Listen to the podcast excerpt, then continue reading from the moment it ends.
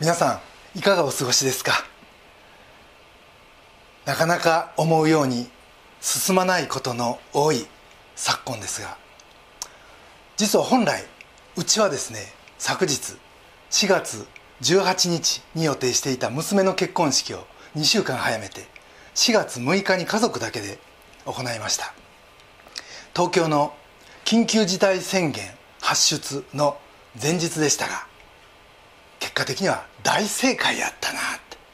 多くの方がかえって忘れられんスペシャルな結婚式になったねと SNS とかで祝辞をくださいました。ありがとうございました。さて2回にわたってこれまで受難週とイースターがあったので少し離れてしまいましたが今日からまたヨハネの福音書に戻りたいと思います。そして今日の箇所先ほど読みいただきましたがはバプテスマのヨハネがイエスを紹介するのその最終場面ということができます。それはその直後にヘロデ・アンテパスという漁師の怒りを買って彼は投獄され首をはねられてしまうからです。しかしいろんなそういう状況の中にあってもこのバプテスマのヨハネの証言というのは一貫してブレがない。それはすごいことやなと思います。そして先ほどもスペシャルな結婚式と言いましたが彼もユダヤ独特の結婚式を引き合いに出して自分とイエス・キリストのことを説明するんですよね。さて今日のお話は22節から23節のバプテスマのヨハネがサリムに近いアイノンでバプテスマを授けていたというところからスタートでその場所でのヨハネと弟子たちの間のやり取り会話が中心です。ここからじゃあ聖書が私たちに何を伝えようとしているのか3つのポイントで皆さんと共に考えてみたいと思います。まずその1つ目のポイントは嫉妬心が分派を作るということです。今日の箇所でバプテスマのヨハネの弟子たちはまず師匠のヨハネに愚痴をこぼすんですよね。26節を見ていただきます。先生ヨルダン川の向こうで先生と一緒にいて先生が明かしされたあの方がなんとバプテスマを授けておられます。そして皆があの方の方に行っています。と後から来たイエスに人気を取られてなんか知らんけど人がどんどんあっちに流れていってしまいますよとこれほっといていいんですか？いうところです。これを聞いてヨハネはどう思ったんでしょう？もともと自分の仕事は自分より後から来る方を指し示すことであって一章29節では「見よ世の罪を取り除く神の子羊」とイエス・キリストのことを言い彼こそメシアと公言し人々をイエスのところに行かせることが自分の役目と明言してたからです。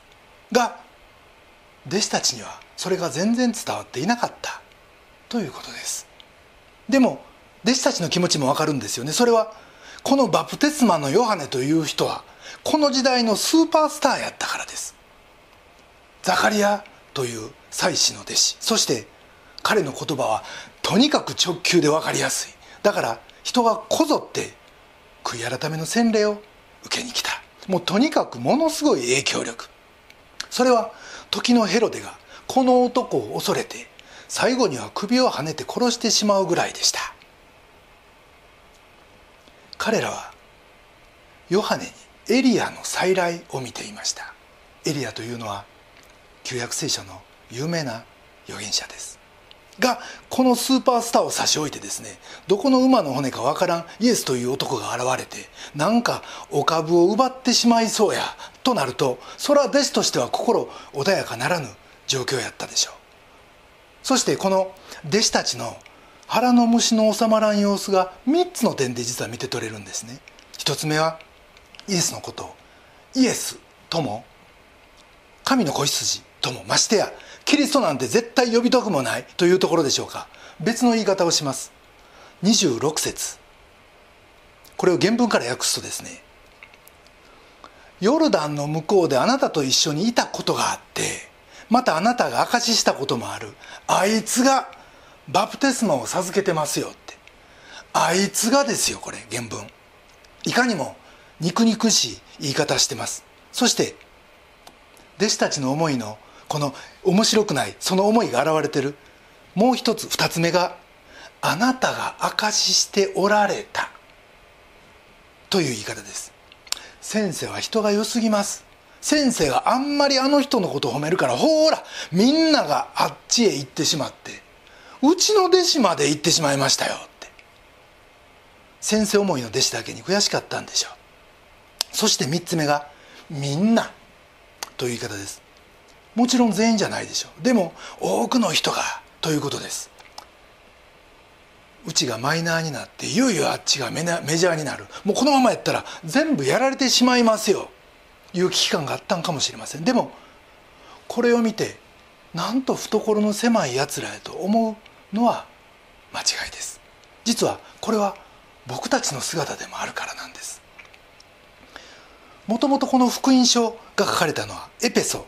という小アジアの町でそこは当時ヨハネ派という異端グループが拠点を置く町でもありました。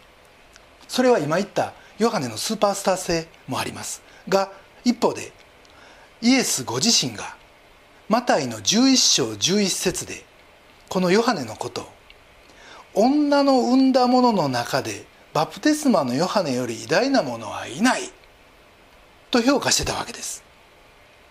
だからあバプテスマのヨハネこそが最高の人間。彼はイエスよりも上なんだみたいな感覚で人々がヨハネを祭り上げてしまった。その結果だったかもしれません。うちの先生の方がイエスより上というのが実はほとんどの異端のスタートなんですね。でもこれについてはこれよりもっと前にパウロが同じようなことを言ってます。それは第一コリントの1章12節。あなた方はそれぞれ私はパウロにつく私はアプロにアポロに私はケファに私はキリストにと言っているとのことです。つまりこの分派というのが出てきたのは嫉妬心からやとパウロは言ってるわけです。そして同じ第一コリントの3章3節ではそれはあなた方がまだ肉の人だからとカッパしてます。そしてあなた方の間には妬みや争い事があるのですからあなた方は肉の人でありただの人である。そのままで歩んでいることにならないでしょうか。教会のあらゆる分派というのは実は後付けで神学論争の体裁整えてますが根っこに流れるのは妬みと嫉妬心。その意味でこのバプテスマのヨハネの弟子たちとそしてバプテスマのヨハネの会話これは僕ら十分注意して見る必要があると思います。つまり僕らも弟子たちと同じことをしてないかいうことです。隣にもし僕らより有能な信仰勢力が現れた時それをちゃんと評価して喜べるかってその奉仕者のためにあるいはまあ私は教会してますけどじゃあ隣の教会のために心から祈れるかって応援できるかってこれは大きなクエスチョンです。でももしそれができなければ分派はあなたから広がっていきますよということなんじゃないでしょうか。嫉妬心が分派を作る。これが一つ目のポイントです。二つ目のポイント。それは天賦の賜物をわきまえる。ということです。天からいただいた賜物をわきまえるということ。2728節にあるのがヨハネの答えです。ヨハネは答えた。人は天から与えられるのでなければ何も受け取ることができません。私はキリストではありません。むしろその方の前に私は使わされたのですと私が言ったことはあなた方自身が証ししてくれますと。この自分の妬みというものを退治するのに必要なのがまず天から与えられたものをわきまえるということなんですね。実はこれは単に能力を言ってるんじゃないんです。それをどういう立場でどう使うかというところまで含めて言ってます。ヨハネはそれについて自分で言い表しているのが28節です。私はキリストではありません。むしろその方の前に私は使わされたのです。これは彼自身の言葉です。年上ではあるけどそれはたまたま私が先に使わされただけであって先見体梅雨払いに過ぎないという立場だ。ということをヨハネはわきまえてました。私は花嫁花婿の付き人ベストマン。もし花婿より私が目立ちたいと思うならそれは大間違いでしょう。彼は分かってました。教会にあっても同じです。説教賛美リーダーシップ。ものすごい人がいるとする。ものすごい賜物があるとする。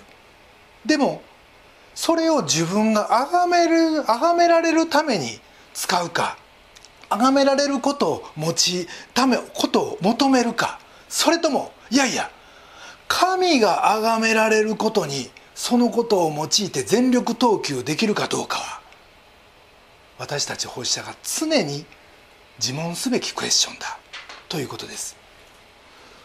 人がサタンになりたい。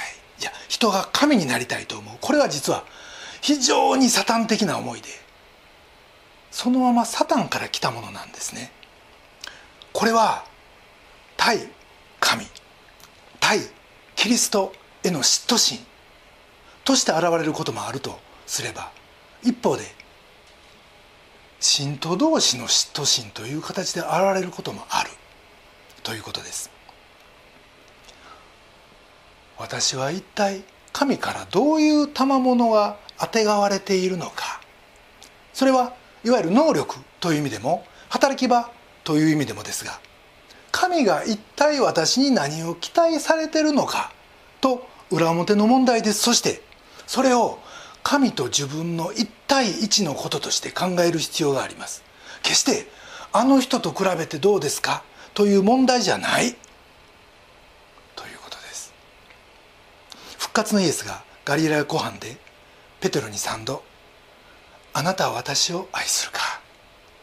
私の羊を飼いなさい」と言った後で彼の殉教の死を予告されそれでも私に従ってきなさい。と語られました。この感動的な会話の直後にペテロが知りたいと思ったんがすぐ後ろにいるヨハネのことでした「主よこの人はどうなんですか?」イエス様がっかりされたかもしれません。でもイエス様はそんなこと何も言わず答えられます。ヨハネの21章22節。私が来る時まで彼が生きるようにと私が望んだとしてもあなたに何の関わりがありますか？あなたは私に従いなさい。他の人についてあの人はどうなんや？という疑問は実は私と主との間には何の関係もない疑問であって私と主の間の関係を乱すことはあってもそれ以外の何のプラスももたらさない。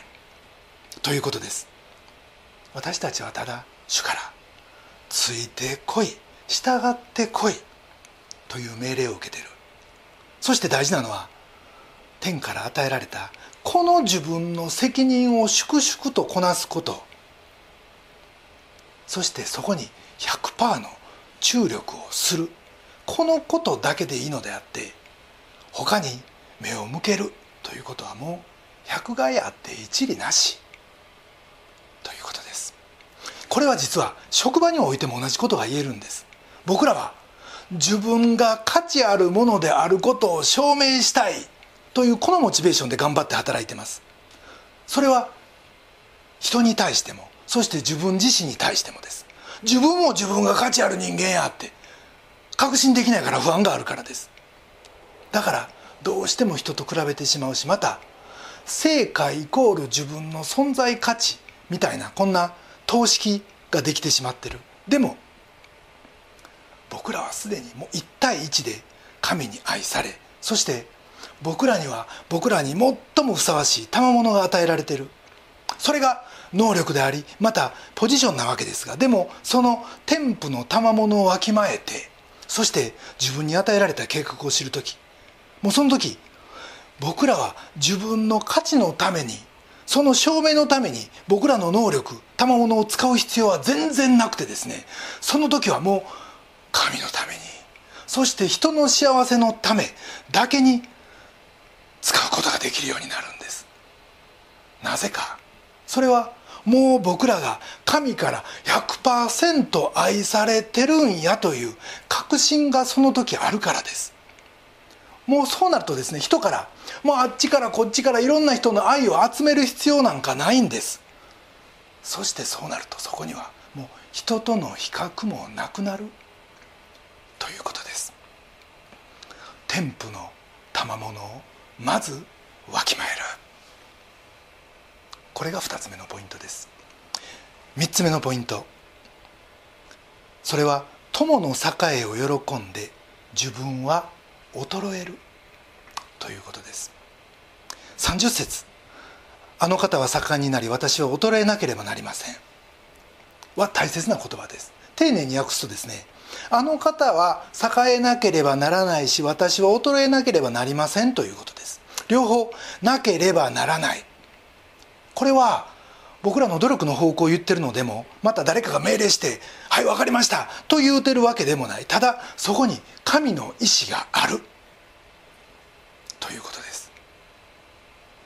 ここにこの神の定めがあるわけですけどこれを理解するのに大切なのが実は29節の言葉です。花嫁を迎えるのは花婿です。そばに立って花婿が語ることに耳を傾けている友人は花婿の声を聞いて大いに喜びます。ですから私もその喜びに満ち溢れています。これは一体どういうことを言うてるんでしょう？不思議な言葉です。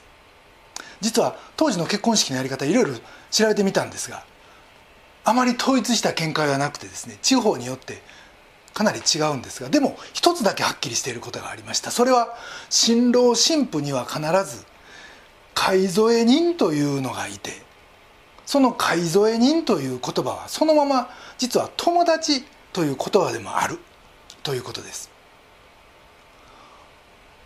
最も信頼できる友達これが結婚式には不可欠だ。そして彼にそばに立ってもらう必要があるということです。そしてその人は妬み心なんか一切忘れて自分の最高の友達のために最高の心で世話をする。ある書物によるとですね花婿の代わりに花嫁を迎えに行くのもその買添人の仕事なんです。そして連れてきたこの花嫁を花婿が両手を広げて迎える。それをそばでニコニコと眺めてる。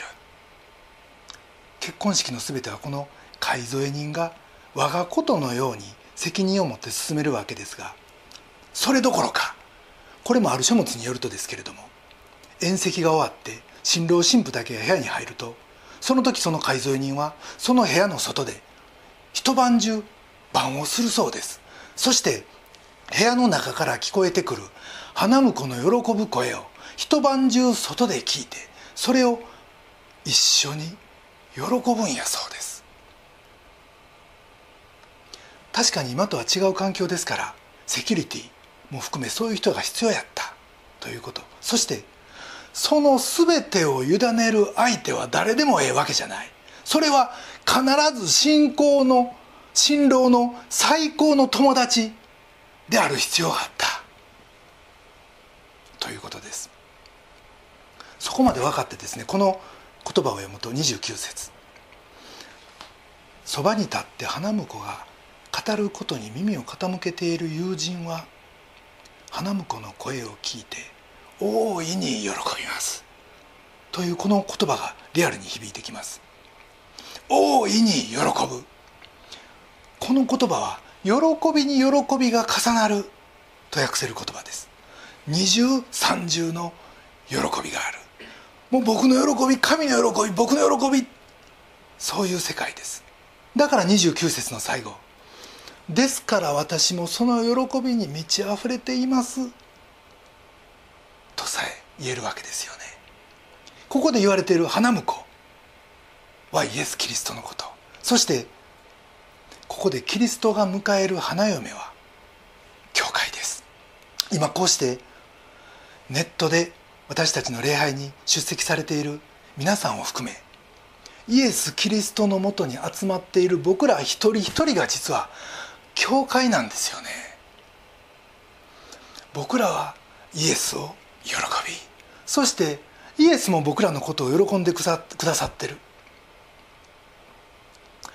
ヨハネは離れたところにいながらもこのイエスの声が聞こえるって。そしてそのイエスの喜びが分かるというんです。これだけ頼れる友がいる。そして一方で友は友としてそこまで任されてる信頼されてるというその喜びと誇りでその夜はもうしっかり寝ずの番をする。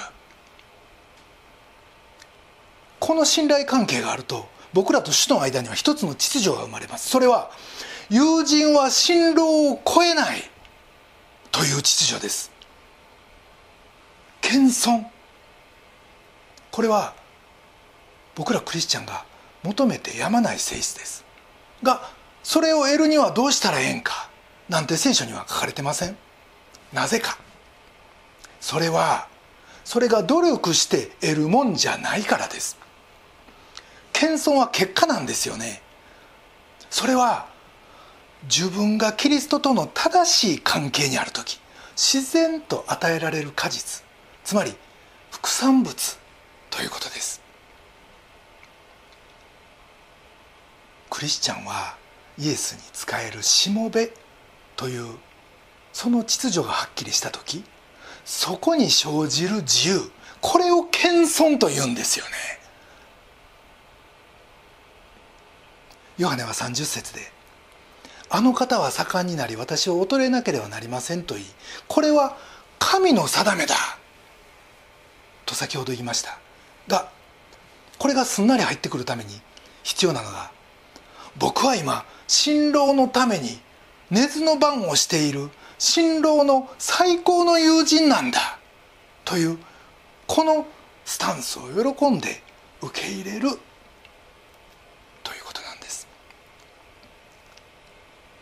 花婿の買い添え人は花婿の友だと先ほど言いました。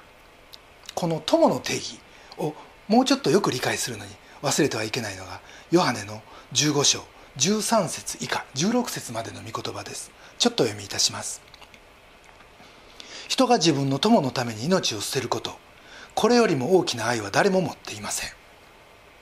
私が命じることを行うならあなた方は私の友です。私はもうあなた方をしもべと呼びません。しもべなら主人が何をするかを知らないからです。私はあなた方を友と呼びました。父から聞いたことを全てあなた方に知らせたからです。あなた方が私を選んだのではなく私があなた方を選びあなた方を任命しました。僕らはこのイエスの言葉に耳を傾けるんです。そしてイエスが私たちのことを愛してくださってる。ということを喜ぶ。なぜならイエスは私はもうあなたのことをしもべと呼ばない。あなたは私の友だ。と言われそれもあなたが私を選んだんじゃない。私があなたを選んだって。そして私を友とするために15章13節。人が自分の友のために命を捨てること。これよりも大きな愛は誰も持っていません。この御業を私のために成してくださったんです。つまりこの私と友のちぎりを結ぶために主はご自身の命を捨ててくださいました。どうぞあなたもこの関係に立ち続けてほしい。そしてこだわり続けて生きていってほしい。心から思います。それはあなたもキリストの友だからです。最後になりますが私のクリスチャンの友人を2人ご紹介して終わりたいと思います。1人は大阪で3つのホテルを経営している M さんです。彼はコロナのために今その3棟ともホテルをクローズすることを余儀なくされてます。が彼は本当に従業員のことを愛しそして大事にしてる。ですから今回一人も解雇者なし。かつ全員今は自宅待機の中ですが100%の給料保証をしているということです。それは外国人スタッフが多いからというのもあるんですがつまり実家が日本にない。ですから給料が減って家賃が払えんともうそれだけで生活していけんようになるからです。法律では6割あるいは7割の給与の保証が義務付けられてるわけですがかつ政府の保証というのはあってもその6割か7割の一部でしかない。そんな中で100%保証ですよ。それを約束してるわけです。従業員の使い捨てが横行するこの業界で若い従業員の皆さんがどれほど M さんに感謝してるか想像に難くない？コロナ収束の暁には絶対この会社のためにも必死で働くやろなって思います。すると先日「M さん頑張ってください。この会社でよかった。この期間中しっかり勉強して恩返ししますよ」って。若い社員さんたちの寄せ書きならぬ寄せ激励動画が M さんに送られたらしく見せてもらいました。もうそれ見てて目頭が熱くなりました。おそらく M さんもう号泣しながらこれ見てるんちゃうかなって思いました。殺伐としたニュースの多い中本当に心温まるニュースでした。そしてもう一人は都内の病院に勤めておられるやはりクリスチャンで看護師をされている方です。感染リスクと戦いながらそれでも目の前の患者さんを救うことが自分の使命と防護服の完全防備で直接は聞いてませんがおそらくそうでしょう。日々過ごしておられます。普通の家族やったらもうこんな時看護師なんかやめてしまえって自分の命の方が大事やろって割り合わんやろって言い出しかねない状況ですよ。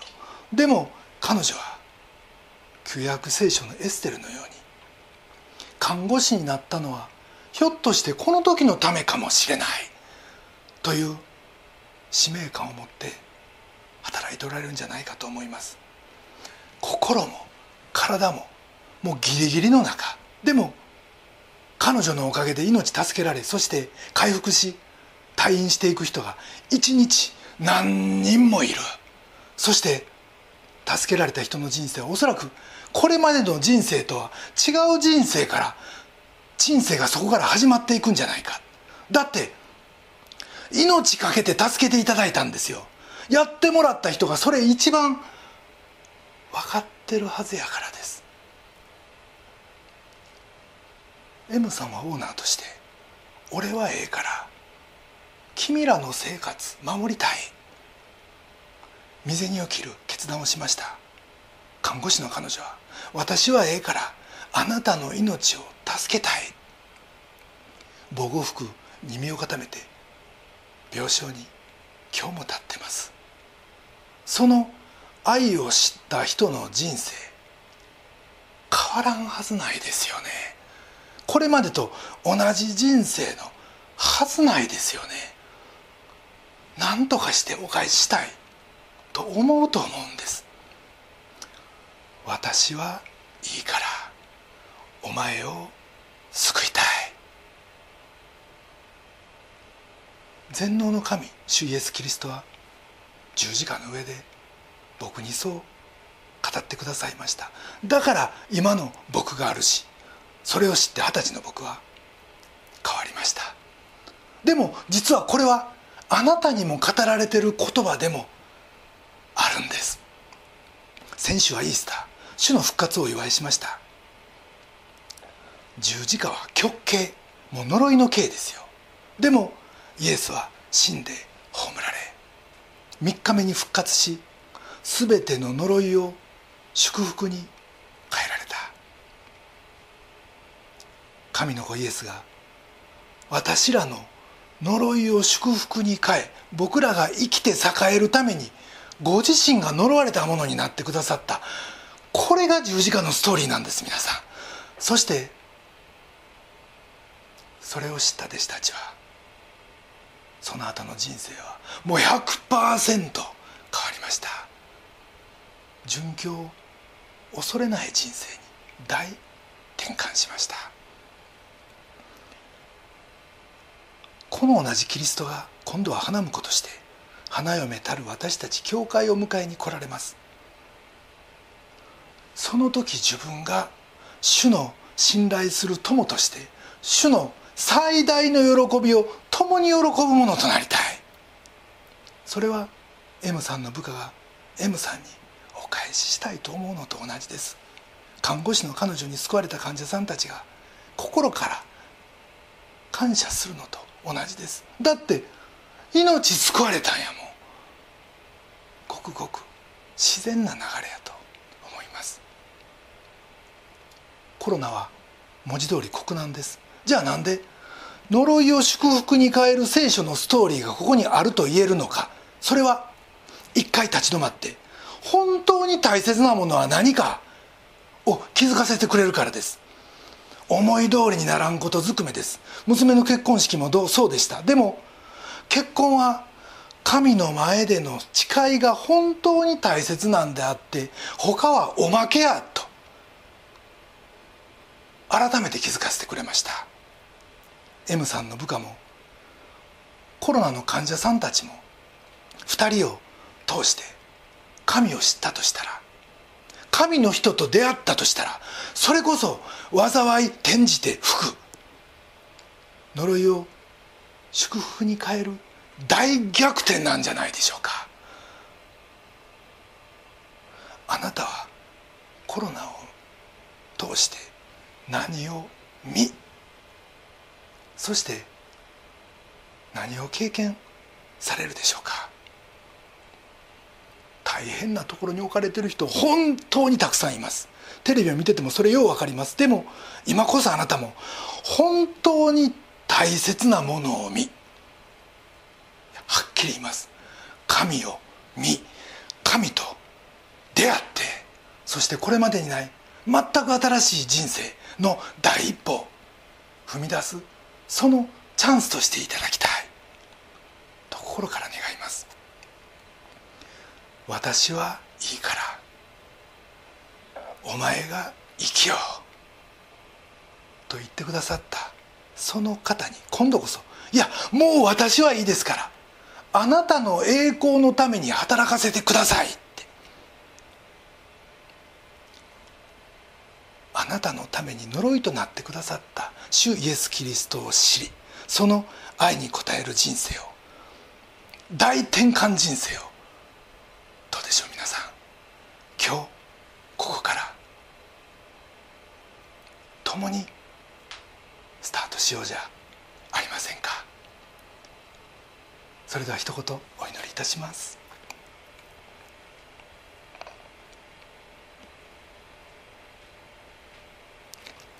あの方は盛んになり私は衰えなければなりません。愛する天のお父様皆をあがめます。私たちは本来滅ぶべき人間です。でもそんな私たちのために全てを投げ出してくださったあなたのために私のことはもういいですからと生きる人生お仕えする人生を送れるとすればそれはなんと誇らしくまた祝福と栄光に満ちた人生でしょう。どうぞ。新天新地においてあなたの喜びの声を花婿たるあなたのそばで聞くものへと私たち一人一人を召し出してください。その第一歩としてこの新しい1週間あなたからお預かりしている賜物をしっかりとわきまえ。身近な人たちにまた私たちの共に主の愛を持って使えることのできる。そのような1週間を送れますように。どうぞ一人一人をお導きください。愛する主イエス・キリストのお名前によってお祈りします。アメン。